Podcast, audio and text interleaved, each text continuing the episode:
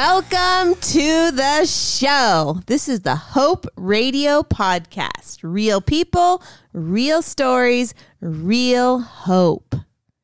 I am your humble host, Just Jen. Oh my gosh, round of applause for you. You did so good. Winning right now. But who are you? My name, my name is Sean Davis. I happen to be your co-host. Oh, I am the real host. Yeah, I'm your co-host in life. So now you are the I am your beautiful professional listener with a voice. Oh, maybe. Does that mean you're going to ask all the questions?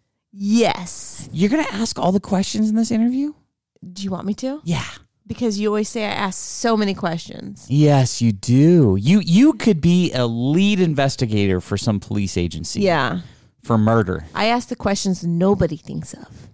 You do. I know. But the question, see, the issue is sometimes they stay in your head. I know. See, here's the thing is I ask the questions that nobody thinks to ask or wants to ask, but they're actually thinking they want to ask. Did that make sense? I th- think so. So basically, the questions that you have in your head that you're afraid to ask, I have zero filter, so I just ask. when do you ask those questions? Not to our guests. we, we need to meet in person first before I get comfortable asking. I know because you get uncomfortable asking. Mm-hmm. I do. And then you ask me the questions after we've hung up with our guest. Or I write them down on a piece of paper and say, ask this. Yes. You know what we need?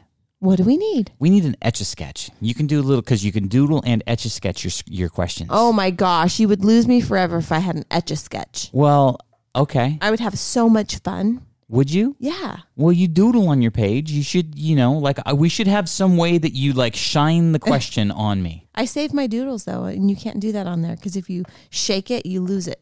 I know. That's what's cool about it. It's forever gone. You just shake, Shake it and it it's like gone. That's like problems. Shake them and then then they're gone. Yeah. Or Yeah. it's like what's that thing called that give you uh, the eight ball thing that had the little floaty thing in it, and you would shake it up, and all of a sudden Called you the get, eight ball. is that what it's called? Yeah, you can ask it anything and it'll tell you the answer. Yeah. But you know what I really want? What? A Lite-Brite. A what? A Lite-Brite. I remember those. Those are fun. you remember the Rockenbach? Yeah. Our kids played with the Rockenbach like nothing else. That was my have it. favorite childhood toy for my kids was the Rockenbach. I think it was theirs too. Yeah, I haven't. I don't know if they still make that or It's not. It's like a construction zone thing. I know. Yeah. I don't Oh, know. I, you just sparked some joy in me thinking about my childhood. Rockenbach, Rock'em Sock'em. Uh, I had, I had, I used to watch The Six Million Dollar Man, and I had a computer tank that I used to play with. And I forget what it was called. Dang it! But you, Computer tank. yeah, you could program the moves. It would go forward so many steps, and you make it turn left and turn right, and like you'd punch all this stuff into the top of it, and it would it would move Oh. around. It was it was awesome. Hmm. That I mean, you know what's funny is we were just talking with our kids that we are There's the hope train. we are one of, if not the last generation mm-hmm. that grew up as kids without technology like integrated into our daily lives. I know. That's crazy to think of. Like just imagine never again. Well, I Really? Wish, I wish we can all go back. I know. Honestly, Seemed like simpler times. Well, after watching that show, The Social Dilemma, I wish we could go back too Yes. on Netflix. Yes, That was a little, that was a weird for me, a little scary. It was weird and scary for you. I was just like, eh, Uh, eh. uh. They're not talking to me. Yeah, you just you were just able to tune it out. You got a little Yeah. passionate. You got a little fiery with me. Yeah, Why? I don't know. I just, I just don't feel like I was their target person they were talking to. Yeah. Anyway, if you want to watch something that's interesting and slightly scary, watch The Social Dilemma on Netflix. It's not scary. It was weird. No, It was uncomfortable. I feel like I wasted an hour and a half of my life. It is. It was not hope filling. I will just make that disclosure right now. Yeah, and there was no talk about food, so that wasn't even cool. Yeah, I know. All right. So anyway, let's get on to uh, joke time. Let's get on to funny because this is a show about hope. Hope. It's about lighthearted. Yes. It's about funny. Yes. Is it really about lighthearted though? Sometimes it's not lighthearted, huh? No, it's not. That's one of Jen's comments. Sometimes this show is heavy. Well, it's Yeah. heavy with the pause. It's it's sometimes the rain is out and it's thunderstorms and it's and it's water everywhere and it's torrential rain and then all of a sudden you get the beautiful rainbow at the end. So That that's what this show is about. That's true. All right. So you ready for joke time? I'm ready. All right, I'm going to go first this time. And since you stole my introduction, I'm actually going to do a food joke. What? Yes. I'm not laughing. How do you make an artichoke? I don't know. You don't know how to make an artichoke? An artichoke? Yeah. Boil it? No. you it? strangle it. Why are we talking murder? It's not murder. Murder Artichoke. choke. funny. The strang the, ch- the artichoke. Eh, choke. Did I make you laugh? Yes, you did. That was funny. so that's how you make an artichoke. You strangle it. You know what? What? We need to put an artichoke on the Traeger. What? Yeah, I think it'd be really good. Well, maybe. I don't know how to I think we cook an should do it. artichoke on the Traeger, but I know how to strangle it, I guess. All right, what's your joke? Okay, are you ready? Yep. What is a pretzel's favorite dance? Uh, I don't know. The twist. That's another one of those. You should have thought about it. You would See, have got that one. I, I know. you would know. have got that one. It's I don't I Your brain Ah. wasn't working. yeah, Okay. maybe it, maybe it was not working. Clearly it was not working It was because I on- should have got that It was one. napping. All right. Well, I want to uh, tell you about our next guest. Okay. Brian Ahearn. He is an expert on the art of persuasion, mm. business persuasion. He's one of only 20 individuals in the world who currently holds the Cialdini Method Certified Trainer designation.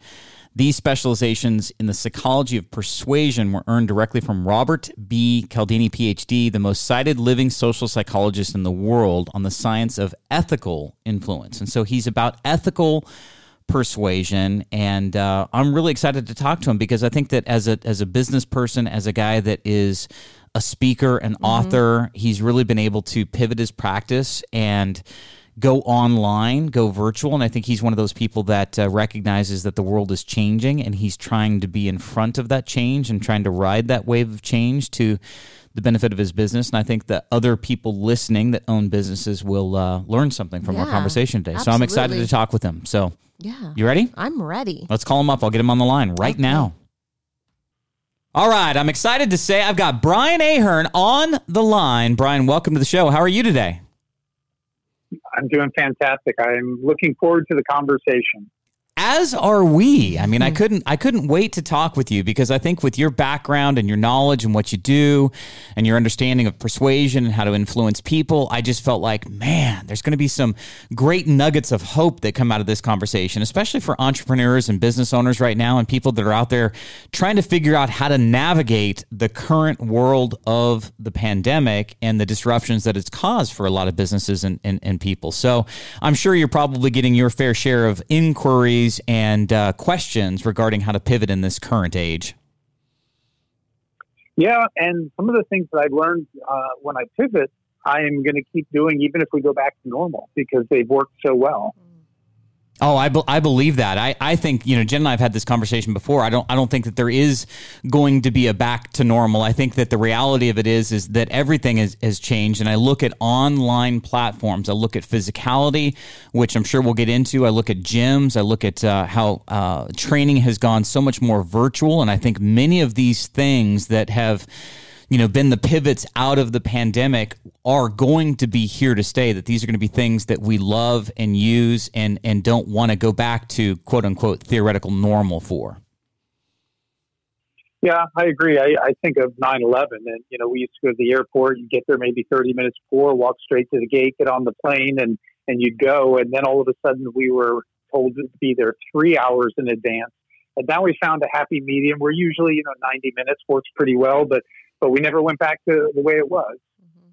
no and and i agree with you that's a great example and i, I don't think that uh, uh, a lot about life is going to continue to be the same. I, I talked to Jen. I'm wondering how how long masks will stay a thing. You know, I think that they'll probably be a thing for some people you know, for a long time moving forward. But I, you know, we got into this discussion about, Yeah. you know, are people going to be two years from now, three years from now, wearing as many masks as they do now? And I'm like, I, I think people are going to get over that at some point. But I think the whole virtual training, uh, I think the whole in person meetings and people having to fly across the country, I think that people will uh, not be doing that nearly as much in the quote unquote new world that exists post pandemic. Yeah, I, I agree because I think too that as they find not only are they going to save cost, but if you structure your training differently, you can actually have a better training experience where people learn better, and that's what I'm finding.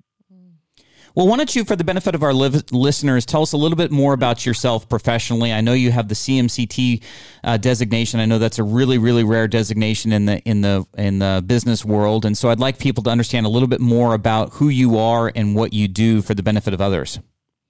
Coming out of college, I, because at the end of the day, you do two things: you help people and you help the economy. And by that, I mean if somebody has something bad happen, whether it's a car accident or something happens to their business or their home, if they have the right insurance, a good agent, good company, they're very thankful because you know we step in and we we try to help them get back to whole.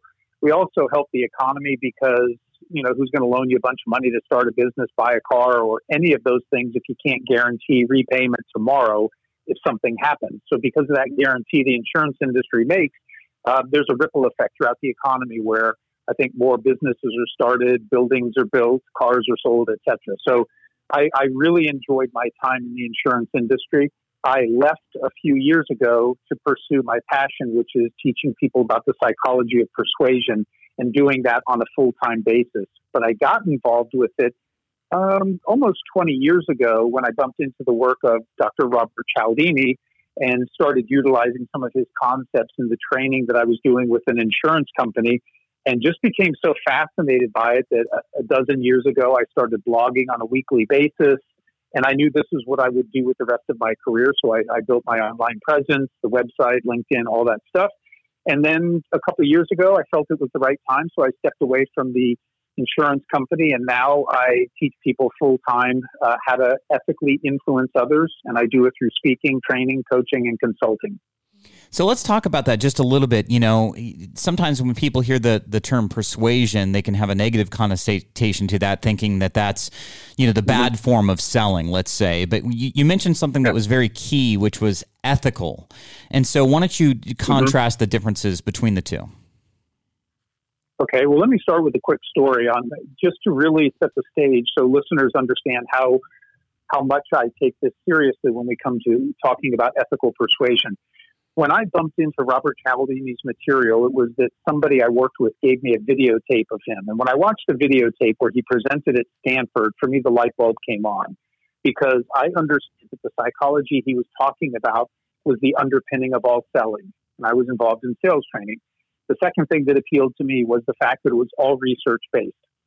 I felt like I could confidently get behind that because of uh, all the research that was behind it. And the third thing is emphasis on non manipulative ways to get people to do things. So I started using the video and some training. Um, Stanford had some great resources. I signed up for their marketing materials.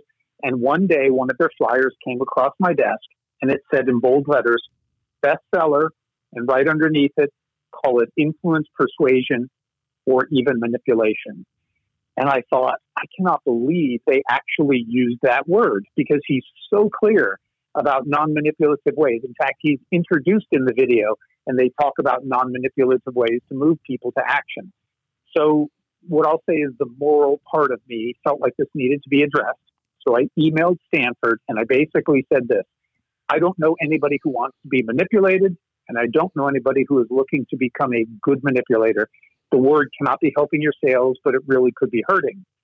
I never heard from Stanford, but sometime later my phone rang and it was Robert Cialdini's office, and one of his representatives said, I'm calling on behalf of Dr. Cialdini to personally thank you because of your email to Stanford. They're changing the marketing of all of our materials. And I was like, wow, that is so cool. and we had this nice conversation. And during this conversation, then she said, you know, if your company ever needs a guest speaker, he travels the world and speaks about this. And as fate would have it, I said, I sit next to the woman who books our speakers. Let me transfer you. And uh, it was the summer of 2004. He visited Columbus, Ohio several times and addressed insurance agents that represented our company. And that was the beginning of my association with him. Years later, I went through his certification process, and now for a dozen years, I've been a certified trainer of his. So that I hope that really shows or, or helps listeners understand how seriously I take the difference between persuading and manipulating. Yeah. Um, let me say this now about the difference. Uh, they're two different words and they mean different things. Uh, we can persuade people and, and, be ethical about it. Manipulation is never acceptable. Um, and the difference when I talk to people about it, I say to be ethical in your persuasion, you need three things. First is you need to be truthful. You tell the truth and you don't hide the truth. And by that I mean, um, you know, if I were selling my home and you came and looked at it, and I had a rug down in the basement, and it just happens to be over a crack in the basement. If I don't tell you about that, and then you discover it after you buy my home, you're not going to think I'm an ethical person. Because if you said to me, Hey, Brian, why didn't you tell me about the crack? And I said, Well, Sean, you didn't ask me about it. Mm-hmm. That's not going to cut it, right? That's not, that's not being an honest, ethical person. So we always tell the truth and we don't hide the truth. And then the next thing is we only use the psychology that's natural to the situation. In other words, we don't invoke like a false sense of scarcity when nothing's really scarce. We don't act like we like somebody when we really don't like them. We don't we don't um, use psychology that's not available. And the third thing that's a requirement is whatever you're asking of the other person cannot just be for your benefit. It also has to be good for them. And I really think if we're being truthful, using psychology that's natural to the situation, and what we're offering is good for them as well as us, we can feel comfortable about our attempts to influence that person. I love that. I think that that's awesome. I know exactly what you're talking about because, you know, I'm a former financial advisor. And so the fiduciary standard, you know, do under others to their best interest, don't do anything out of your own self interest. I mean, that was just beat into our head. And I've recently studied for my um, real estate license and also ethical you know, obviously parameters are very, very key to real estate transactions. So that's the exact example that you gave you that you gave is not hiding the mm-hmm. truth, you know, telling the truth and being mm-hmm. open and honest and and uh, fully disclosing whatever problems are there. That that's the highest level of of being ethical to me. You know, that's that's making sure that you're treating somebody the way that you would want to be treated, viewing the situation through their lens, and trying to be you know, uh, concerned and and care for uh, their goals and their their desires. But I like that psychology, natural to the situation, not manipulating the situation. I mean, what it comes to mind is like the whole days of snake oil salesman. I've got this elixir that you know it, it's going to be the best thing that you've ever tried. It's going to fix X, Y, Z. And the reality of it is, is the only thing it, it fixes is the guy's, you know, lack of money in his pocket. You know, it's just um, you, you, know that it, it's self interested. So it's interesting to draw the the differences between persuasion and manipulation. And you know, the thing that you learn as you really begin to understand the science of, of influence is that you can talk about your shortcomings, but how you talk about them can make a big difference. If I did have a crack in the basement and I were showing you my home, that would be one of the first things I would point out. I'd, I'd say, you know, you guys don't want to discover some fault in my home, and I want to show you there's a, a small crack in the foundation here. The reason the rug is there is because I use it as a workout area. But I show you that, then you're thinking, wow, he's an honest guy. Mm-hmm. You can now weigh that in the whole decision making process. But I talk about those weaknesses early, and then I have an opportunity to segue over to my strengths, and people tend to remember what comes after but or however. So again, if I say, you know, there's a crack in the basement, but let me tell you about the other things that are positive about the house. So I, I'm never, I'm never hiding something, but I understand how to position what I'm offering so that I have the best opportunity to give you something because I think my house is awesome and I think you would think it's awesome too.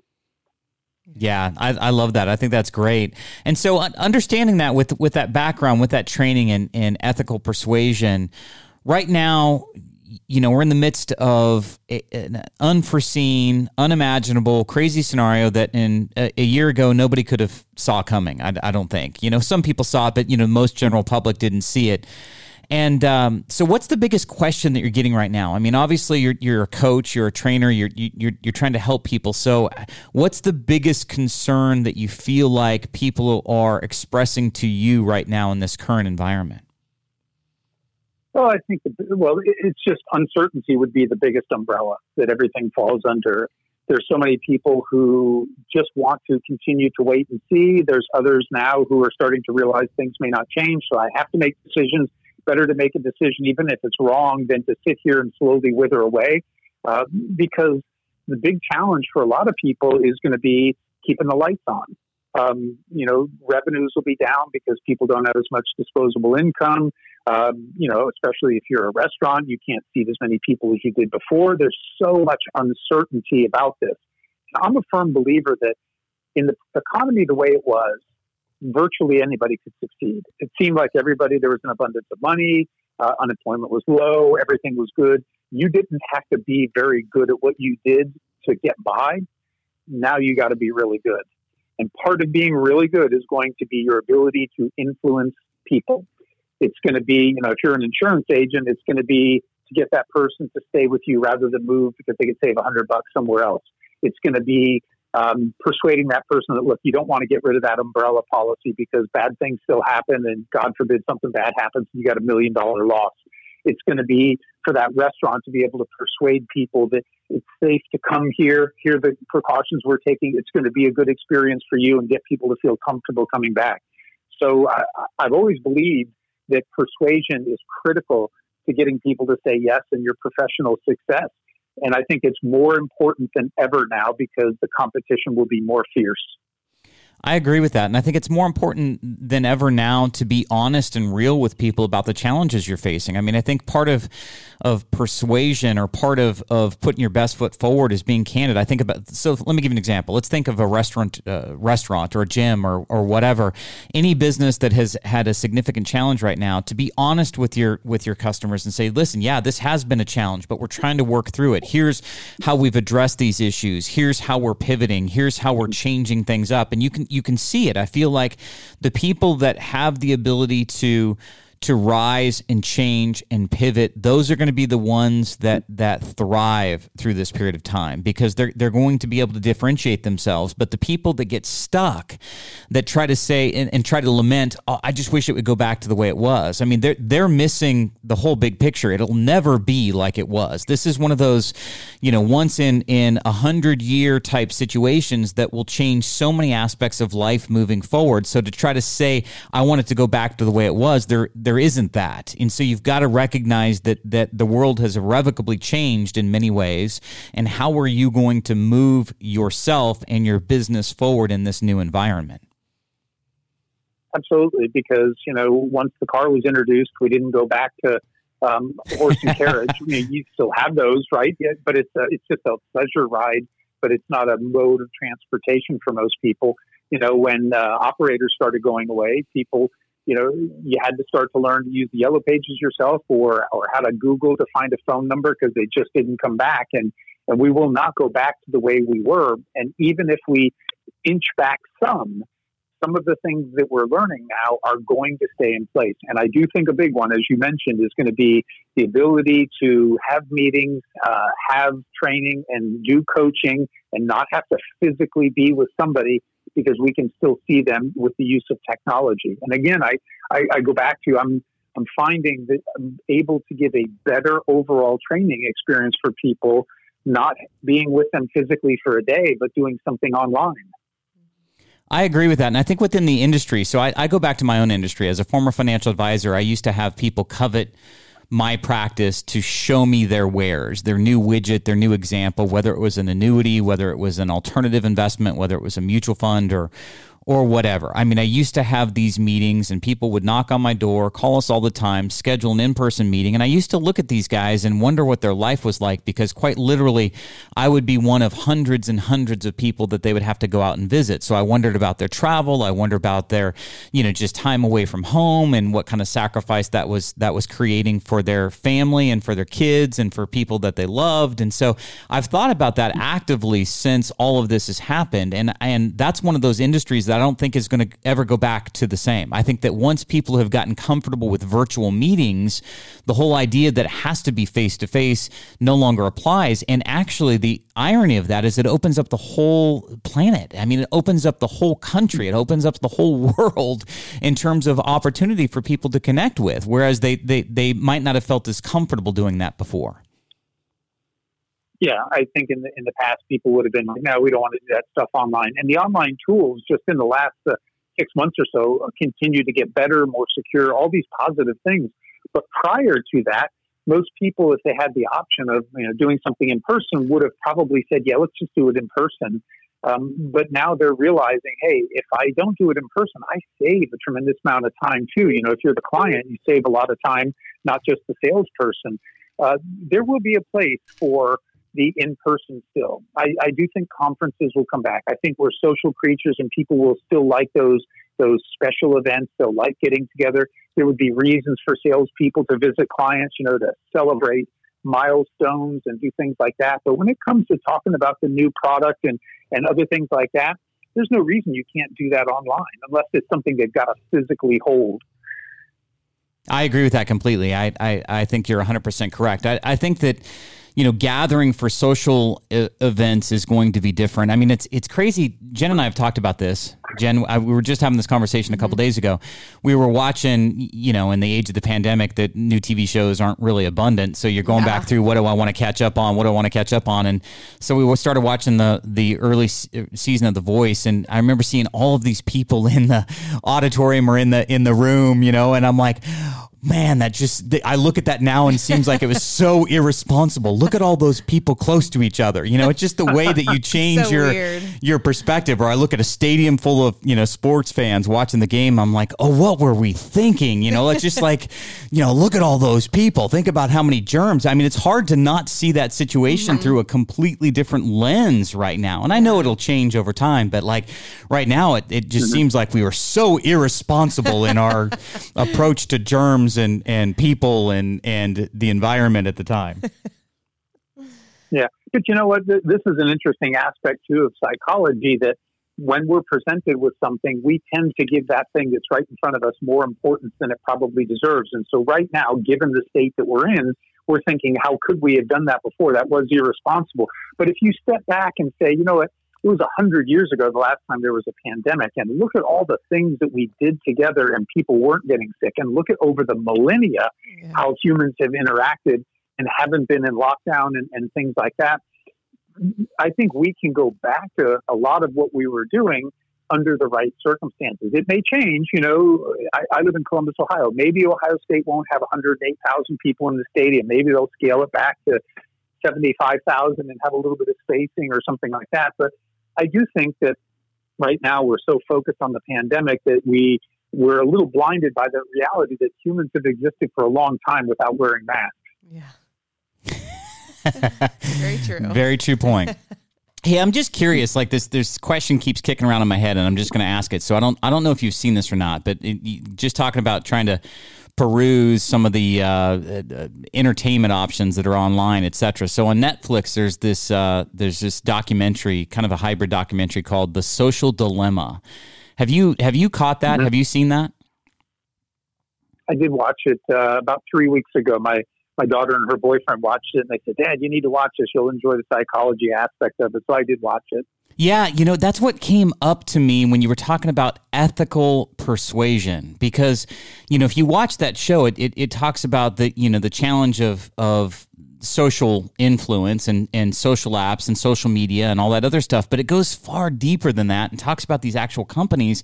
And after watching that, you know, the way in which they've built the algorithms and the information that they gather from us does not seem ethical. It seems like unethical persuasion. Like mm-hmm. I'm going to persuade you to, at whatever cost, to stay online as long as possible. And so I'm just curious what you gleaned out of it. What was your take on it, given what you do? It, it does make me uncomfortable. I don't think we're going to um, just abandon all the social media that we have. So I think um, social media companies, as they're kind of exposed a little bit more about some of the things they're doing, which they might have thought, well, this is no big deal. Um, but it actually is a big deal to people. I mean, none of us would want somebody following us around with a camera recording every single thing.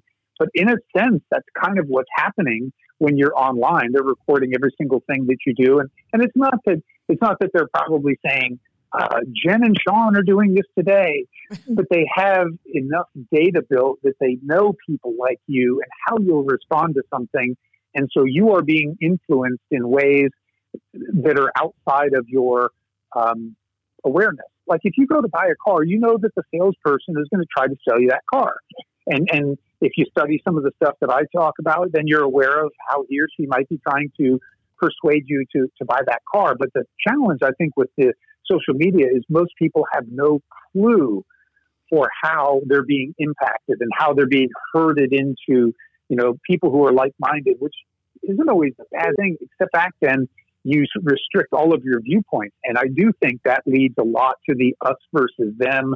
Oh, I'm a Republican, you're a Democrat, I'm a conservative, you're liberal, and, and all of the um, division that we have because we're just being herded into groups that were so like minded that we're tribal now. I would I would go one step further and and say it almost feels like not not herding. It, it's the I feel like it's manipulated. Like it, it was shocking to me, and I had not. I mean, I knew it, but I didn't really have it like hit me in the face like it did watching this program.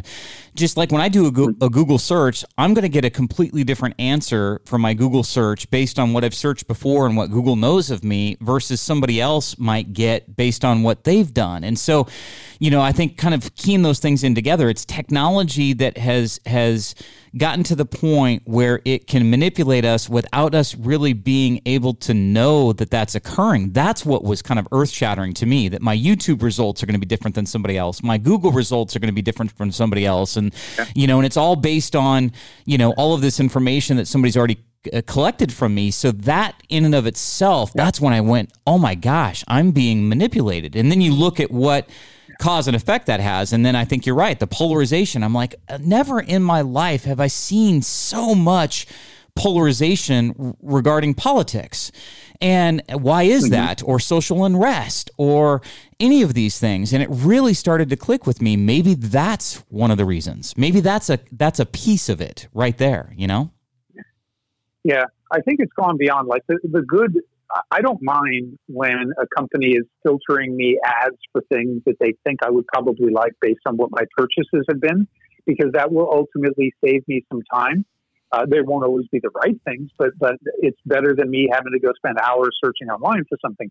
I think there's really good stuff in that. I think you know, having come out of the insurance industry, there is technology now that can be uh, put in your cars or might be factory installed that would allow the insurance company to monitor your driving habits to really give you a very individualized rate based on where you live and how you drive, when you drive, all of those kind of things. Uh, I don't think that those are necessarily a bad thing because you know if you're a really good driver, why should you pay high rates when when you're lumped in with other people who aren't such good drivers? Um, but like almost everything that a human being develops, other people find bad ways to use it. This and, is true. Um, and and I think that I think that um, social media, you know, from what I gleaned in, in watching that show, is is crossing that line in terms of its ability to filter things to get us to think or feel what they want us to think or feel, and it's it's um, you know as we go through the political process, it seems to be magnified even more. Well, I think what was uh, what was amazing to me is just this idea that that quote unquote fake news or inaccurate news or salacious news travels mm-hmm. six times faster than normal news. And so if my goal as a technology company is to keep somebody online, then I then I don't necessarily have an aligned interest in making sure that they're not getting that information. I actually have an interest in making sure that they get more of it or different types of it to stay online, to stay riled, to stay current, to stay active. And yeah. so that that's what was uh, I think also unsettling for me. But going back to what you said before, I just got to be honest, Brian. I don't want any insurance company having any knowledge of how I drive. I'm just going to tell you that right now because I. I tend to have a lead foot. So this whole idea that hey, you can save fifteen percent if we put this in your car, I'm like, nope, nope, not for me. I'm not. I'm not going to have that in my car. That's for yeah. sure.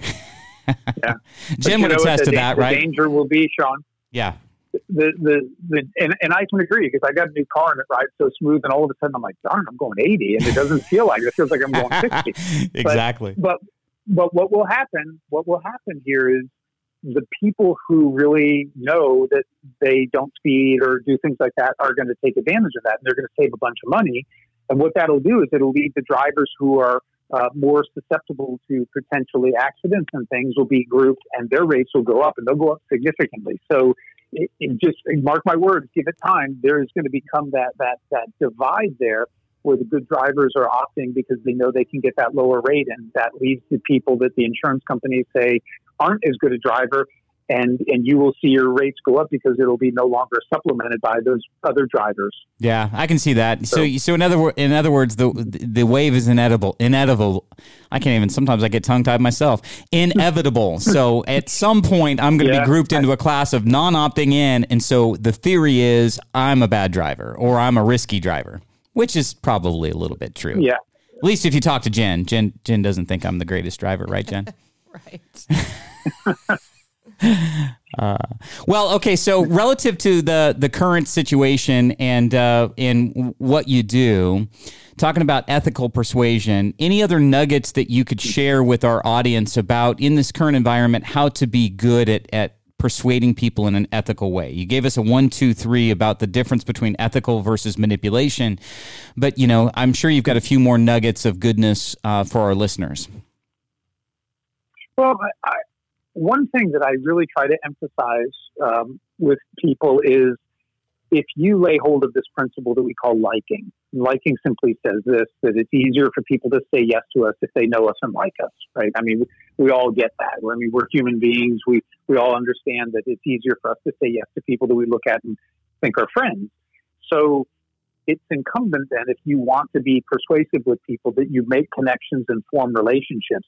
What you don't want to do is try so hard to get people to like you. So, you know, if I wanted to positively influence the two of you, I wouldn't spend a lot of time trying to get you to like me. I would spend time trying to come to like you. And the very same things that would make you like me would make me like you. And so prior to getting on the air here, we were talking about so many things that we have in common with, with running and fitness and having been in the insurance industry and things like that those naturally make me like you more because I see you as similar to myself. And so I always emphasize with people when you go into situations, don't, don't try to get people to like you, but have a mindset that says, how can I come to like this person? And then you start looking for the things you have in common. You look for things you can genuinely compliment. You look for ways you can work together uh, where you have success, and that makes you think more highly of them. And the reason this is so important is because if you really sense that, hey, Brian likes me, well, we all deep down believe that friends do right by friends. And you become much more open to what I might ask. And the good news is because I do come to like you, I do want your best. And that pretty much removes manipulation from the equation because I would never manipulate my friends. I know you wouldn't either. So by me coming to like you, I take manipulation out of the equation because I like you, I want the best for you, and everything I'm putting forth, I really believe is the best for you, and that's how you receive it. And if more people would do that, I think they would have much better relationships, and it would be a lot. It would build a lot more trust in business. I agree with that completely. I I, I like how you frame that. Mm-hmm. I think that that's a good way to look at the situation.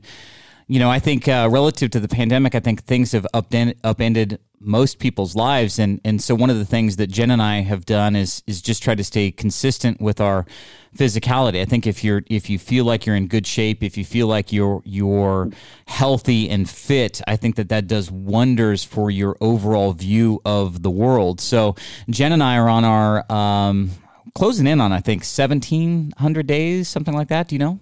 No, I don't know, but it's I think it's close to 1600. 1600. All right. Yeah. So I'm I'm getting confused. Anyway, the idea behind it is that we've done a run, walk or jog 1 mile a day um, every day for almost 1600 uh, days so over four and a half years which is which is something i never would have thought that we would have did but you know the pandemic also kind of made me go to my because i have four boys I, I just wanted to lead by example and i wanted to show him show them how i was going to handle the situation and so I came into um, in April. I, I resigned myself to say this is not going to be the year of the pandemic for me. It's going to be the year that I get in the best shape of my life. And so since April, I'm down uh, 22 pounds, and that's been a function of of running and uh, cycling. So I know you're into physicality. I know you're into fitness. You used to be a bodybuilder. I know you've run marathons, and so I think that that's a that's it's. I think when you do that, if you can focus on some part of your life and have successes and wins in that part of your life, it helps you to adjust to the challenges in other parts of your life. Would you agree? Oh, absolutely. Because so much of what I do in business, I learned through athletics. I, I was very fortunate that early on when I was uh, in high school and, and got um, hooked up with uh, a YMCA program that was run by powerlifters, I really started to learn how to lift weights the right way. I learned what it meant to plan to get ready for a, a powerlifting meet or a bench press contest and, and you know set a goal and work back and, and devise a plan for okay how am I going to work out every every week leading up to this event? What are the weights I'm going to be lifting?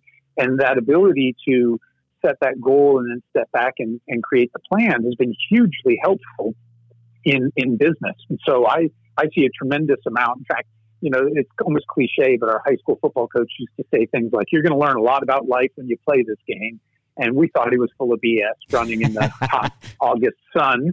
But he was right. We did, and uh, more and more, I, I look at that. I, have learned, uh, for example, uh, when it came to running too, that you know you don't get ready for a marathon by going out and just running a whole bunch one day or for a week. It's a long process, mm-hmm. and and I really think in business by, by taking the long view and saying, what are the right things I need to do on a daily basis, and then sticking to that. I always tell people no one workout, no one meal will make or break your fitness. It's the consistency of your workouts, the consistency of your meals that makes or breaks your fitness. And I do think in business, it's the same thing. Keep plugging away, making your calls, sending your emails, doing your connections, doing all the things that you need to do. And then things start popping and it starts everything starts happening. But you know, making a bunch of calls one day and you don't get a sale is almost like saying, "Well, I went and worked out. Why aren't I benching 400 pounds now?" I think I think Jen and I both can uh, relate to that. Jen, you Jen's got over fifty thousand followers on Instagram. She's got a great running page, a great physicality page, and I think one of the challenges for her has been people that reach out that want to be like her, but yet don't understand how much discipline and preparation and how long of a journey that is. Yeah. Like like you get frustrated sometimes when people mm-hmm. reach out to you, right? Yeah, because it's just not overnight. Like I can't give you my secrets. You have to want it. You have to do it, and it's just more than just a picture or a meal I post. It's it's lifelong. Yeah, and and and it and it takes yeah. that desire, the desire to want something better mm-hmm. more than the immediacy of the gratification right. or the or the dopamine hit of having the donut or having the cookie or having whatever. You know, we all know when it comes to fitness, yeah. it's more about what goes into your mouth than what right. you're doing at the gym. That's very true. Yeah. And it's okay to have cake. One of the things that I I like ice cream still. So, oh, I um, like ice cream too. something something that, that I really came to understand was if you love what you're doing, if you love the journey, then the goal, and the goal might be a marathon, it might have been a powerlifting meet, it might have been when my daughter and I did uh, Taekwondo, it might have been testing for a black belt. But what I started to realize when I look back at those experiences, I loved getting up every morning early before everybody was up and going out and running. I felt like I was doing something hardly anybody else would do. I loved going to the gym with my partners and training and getting ready for a contest and the anticipation. And I realized the goal was just an excuse to do the thing I loved with more intensity and effort. Mm-hmm. And and when you can get to that point where you can say, you know what, I love what I do. I just need that goal to make me do that thing with more intensity and effort. That's a wonderful thing because then you're you know your days you, every day you can say I love what I do and I'm excited to go do it for me, that's what goals represent. It was never about you know the the goal itself because once you've done it, even a marathon, anything like that, and you're done, and you're like, okay, now what? Yep. And if you don't love running, you're not going to want to go back and train again. If you don't love dieting and lifting, you're not going to want to go back and try to do another bodybuilding contest or a powerlifting meet. So you just have to learn to love the process and let the goals give you the, the boost that you need to do it with more intensity than you might. Yeah, that's the, that's been the one thing that's been a, a little bit crazy for for me, and I, I, think you touched on it a bit, and that is like what happens when you reach the goal. You know, like for me, for for literally 25 years probably I've had a goal of you know being at a goal weight like 175 I'm 5'9 I felt like you know 170 175 would be the ideal weight for me. Well, you, you, know, I weighed in this morning. I'm at 179, so I'm almost I'm almost there. And Jen's like, "What are you going to do when you get there?" And I'm like, "Whoa, I've never even thought. Like for 20 years, I've I've gone. I want to lose weight. I want to be in good shape. You know, like what happens when you get there? Like yeah. what, what what's the motivation at that point? Like where you know, like where where do I go? Like I've never had to deal with that before, and it's and I think that's what you're keying in on. You know, do you love it? Is it part of your lifestyle now? Is it you know? Is it how you you going to move forward with it, you know, in your life, or are you, you know? Yeah, and then it's just a matter of finding different goals. My my wife is a is a really really good golfer, and what's interesting about golf is because you, you never attain perfection, but you can always pursue it, and that's something that makes it fun for her all the time.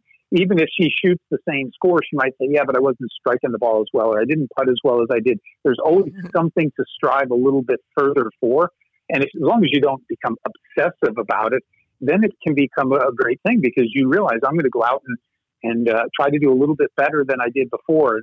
And for me, that was always my challenge. Like when I was lifting and running, I knew I wasn't going to be an elite marathoner, but I set certain goals and said, how good can I become? Mm-hmm. And, and that was always my challenge. And, and Jen, you, you'll appreciate this, that the first time I ran a 10K, I was exhausted at the end. and I think I'd run seven and a half minute miles. I was fried. If somebody would have said, Hey, Brian, you know what? Keep training the right way and you'll run that pace for 20 more miles, I would have thought, no way in the world. It just can't happen. yeah. And that's what I ended up doing. Um, wow. and, and so that was really cool. Like, how far could I push my body given the limits of, you know, my family, my career, and all that stuff, and the time that I had? And I felt like I pushed it as far as I could at my age. And then I decided I wanted to pursue some other things and got involved with my daughter in Taekwondo. But um, that should be our driver because there's certain things. I again, I wasn't going to be elite when it came to something like that, but I really felt like I became about as good as I possibly could. Mm-hmm. Yeah. No, I, I agree with you. I think there's something about challenge something about challenging yourself. I think your wife and I would get along really well because I'm a I'm a subscriber ever since my early 20s to this concept called kaizen and I learned about it watching or reading about Tiger Woods and his mom and kaizen is is a Japanese word represented by two kanji symbols and it and it means continuous ongoing improvement in all aspects of your mm-hmm. life kind of never being settled i can i can pursue perfection i'll never attain it but I think it's sometimes annoying to Jen that I that I feel that way because she's like, "All right, "Why are you never satisfied? Why are you never you know settled? Or you you just you just got to keep going, going, going." But it is it is that it's mm-hmm. it's about uh, learning, constantly growing, and I think that this year is a great example of a year where you just got to roll with the punches and try to grow in in positive ways in whatever ways where you're mm-hmm. not met with extreme adversity. That's why hey, Jen and I flip houses for for a living and so this has been a really challenging year the pandemic for that. So I'm going to pivot, I'm going to create some wins on the physicality side. You know, maybe I I can't move where I want to go on the business side as much as I wanted to, but I'm going to I'm going to do so in mm-hmm. some other area of my life. Yeah, I I like to say um, when it comes to things like that, content but not complacent. Yeah. When I get done, for example, doing a presentation, and I spend a lot of time practicing, and I've done things like improv to improve my skills. My wife and I did some acting class, all these little things to keep getting better. But every time I do a presentation, I really feel like, wow, that might be the best presentation that I've ever given. And then I know, but I can still get better. And so I look for ways to, to get better. So I allow myself to really feel good about it. I don't just dismiss it and go, oh, oh gosh, that was, that stunk. That could have been so much better. Like some people have a false sense of humility. If I did well, I know I did well and I will relish it for a while. But then I'll look back and say, but what could I do a little better? How could I make a story more effective? What could I do to reach the audience uh, in a little bit better? And that allows me to look back and say, gosh, five years ago when I did that presentation and I thought I killed it. And at the moment I did, but, but that's a fraction of who I am now. That for me is fun. That's exciting. And, and that is motivating to know that there's always a way to get a little better. And when it's related to the business, the getting better means I'm helping people. Yeah, I love that. Well, speaking of helping people, as we close out the show here, you know, I guess I want you to imagine a, a, a, guy that owned a restaurant that's got, you know, maybe he had three restaurants before the pandemic and now he's looking at possibly losing all three, or a gym owner that, you know, was at the top of his game and now uh, looks like his whole world may be crumbling down. And, and what advice and or perspective, encouragement could you offer? What hope might you be able to give somebody that's in that situation right now? Well, I, first thing I would say is um, it's okay to kind of grieve a little and feel bad, but then you got to step back and say, uh, "But I'm not going to sit here and die in it." Um, they, there will be things that people do with restaurants. There will be things that people do with gyms. There will be pe- there are things people are doing right now with training that we'll look back and go like, "Holy cow, that's such a great idea! Why didn't I think of that?" So you've got to try to become that person. You've got to figure out how can I pivot and change things? Some restaurants, you know, right away started having their wait staff uh, do home delivery. Maybe some of them can become so good at home delivery that they never have to open the restaurant again, but all they do is is serve people via takeout because there's going to be a lot of people who just never want to go back to, to restaurants. Um, gym owners, somebody somebody may figure out a way to almost have a conveyor belt kind of thing where you get on and you do your exercises and you keep moving along so you don't have to interact with somebody. I mean, I know that's really weird and far out, but somebody will think of some things that we're going to look back and go, man, I wish I was the person who thought of that. Mm-hmm. So everybody's got to challenge themselves to say, if things don't go back to a semi normal state, what can I do to try to survive? And it's okay to step out and try some things. And if they don't work, you step back and assess why they didn't and what do I need to do? How do I need to change uh, going forward? But after that period of, of grieving, you can't just stay where you are. You've got to get up and then try to do something different if you want your business to succeed. Yeah, I think uh, stated stated a little differently. It's it's what you're basically saying is I think that the people that are going to make it through this, that are going to rise, the people that are going to uh, evolve are going to be the people that focus on not the problem but the solution. Mm-hmm. Instead of lamenting the problem and fixating on the problem, yeah. what can I do? What what are the options? How can I yeah. solve the problem? What's the solution to the problem? And I think that those pivots, those right. transitions, those taking a left instead of a right, um, I think that those are really going to be. It's going to be interesting. It's it's going to be awesome to see. It's going to be interesting to see how many industries change and what the changes are within those industries and what changes actually stick and which ones don't. But yep. um, it, it is a once in a lifetime. I told my kids, my four boys, I said, listen, you have an opportunity right now to live through something that you know your kids and grandkids will be taught about in school 30 50 70 years from now maybe you should be journaling. Maybe you should re- be writing this stuff down because you're going to want to remember what this was like. This is this is a once in a lifetime uh, event and experience and so soak it all in both the good and the bad the challenges and the and the uh, you know rising to the occasion type of of moments. But um, i think that's what you're saying. Yeah yeah, can I can I give you a quick example? Yeah, uh, absolutely. You know, here I am saying something to, to people, and they might be thinking, "Yeah, well, what are you doing?" Um, as a, as an example, I live in Columbus. I was supposed to do a day long training session with about forty or fifty people at an insurance company in May, and thankfully, when the pandemic hit, they didn't cancel it, but they said, "Let's do this over Zoom."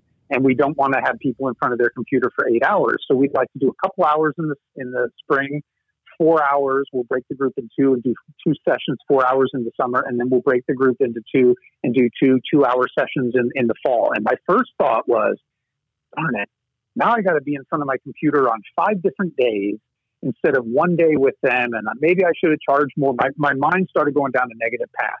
And then I stopped and I said, well, how could we make this an even better experience. So I reached out and I said, Would you give me the names and email addresses of all 50 people who are going to be in the training? Because I want to reach out and connect with them all on LinkedIn. And I'd like to have them all listen to a podcast before we do our first session so they can hear me and get familiar with the concepts. And then let's get them a copy of my book and I'll autograph all of them. So we did all of that before the first session. So we had all this positive momentum. I had people reaching out and thanking me for the book and connecting on LinkedIn and, and stuff. So we go into the first two hours super positive. And then we said between the May and July session, have them read the book, have them listen to another podcast. So again, they're thinking about the concepts that they've learned.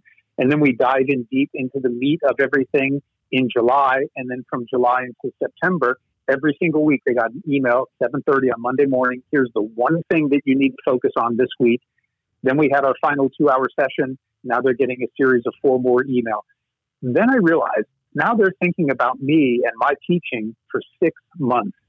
They're getting to implement it slowly over a period of time. Their managers can can coach and manage to it. It's so much better for them and it's so much better for me. Because when they have this really positive experience these 50 people will eventually ascend to management positions, go to different companies, and they're going to be the people who say, hire that guy, Brian. It was an awesome experience when I was with this other company. So, you know, again, I, I had that negative. I wallowed a little bit. I, I doubted if I had maybe set the right pricing standard, but now I realize this is going to pay dividends for a long, long time to come. You know what that is, Brian? That's uh, that's the lyric from a song that I very much love, Zach Williams and Dolly Parton. That is the blessing in the broken pieces. You found a way to mm-hmm. take what was the challenge and turn it into the opportunity. And I think that's a great example of a pivot. I think that's a great way of reframing the situation and seeing, in, instead of the challenge, the problem, seeing the solution to the problem and looking for, you know, the excellent outcome out of it. What if this was actually for your benefit? What if it actually makes things better? What if it actually engages people more significantly and more fervently than anything else that you had done? And it was all created because you chose to look at the at the solution to the problem and not the problem itself. Right. And I don't own a gym. I don't own a, a restaurant, so I don't know all the challenges and I don't know all the opportunities. But I hope anybody listening to this would say, hey, if that guy could find the opportunity in the middle of the challenges, I can. I need to just step back and reassess my business and I need to start creatively thinking about how we could do things differently. I need to try different things and not be afraid of failing because not doing anything is probably certain failure. So step out and try something a little bit different, learn from it, keep tweaking it, and keep moving ahead. Well said. Thank you so much, Brian. Awesome conversation. Really great discussion. Great, great nuggets of of um, I think positive influence there. And you're certainly doing what you set out to do, which is you persuaded me into being a, an absolute optimist about the future. I'll tell you that much right now.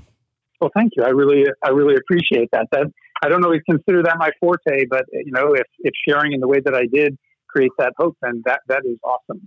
it definitely did it. That. Thank you so much. You're welcome. So, what did you think about that?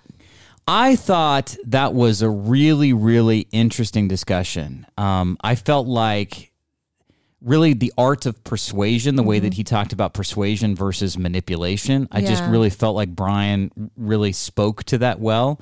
I loved his point about the three differences between persuasion and manipulation. Number one, you got to be truthful, telling the whole truth, not yes. omitting anything. Yes. The um, psychology natural to the situation so not not creating an over urgency or creating some sort of an inauthentic you know reason for somebody to make a move or mm-hmm. make a mm-hmm. change or to go the direction you want them to go into and then um, whatever you're asking has to be good for both people basically you know it's not something that's just a win for you and a loss for somebody else or a win for you and a neutral for somebody mm-hmm. else both people have to come out of it having a positive experience and both people winning i thought that was an excellent point but i, I love talking to him about uh, the social dilemma that yeah. show i love talking to him about uh, you know, just pivoting. And I thought his example of, you know, how he reframed his his business and he thought of that one example where he was going to have this one day speaking engagement mm-hmm. and it turned into something over six months, but he found a way to deepen the the engagement, deepen the relationship with the people that involved. He took the negative and turned it into a positive yeah. because he focused on not the problem, but he focused on the solution. Exactly. You know, and I think that's a message that resonates well with people uh, moving forward. What do you think? I thought it was great. Like same points as what you just said. Um, it was very interesting to listen to.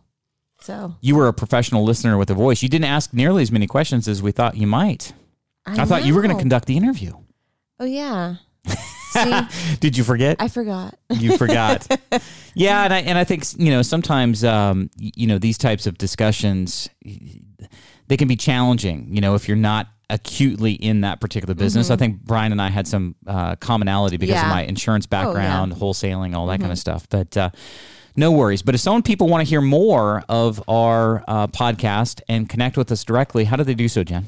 They can listen to us on iTunes and iHeart Radio, in SoundCloud, in Spotify, in Alexa, Yes, all those. and I Google Play. and I Google Play. Is there such a thing as I Google Play? I don't know, is there? I don't know, but I think it's called Google Play. Oh.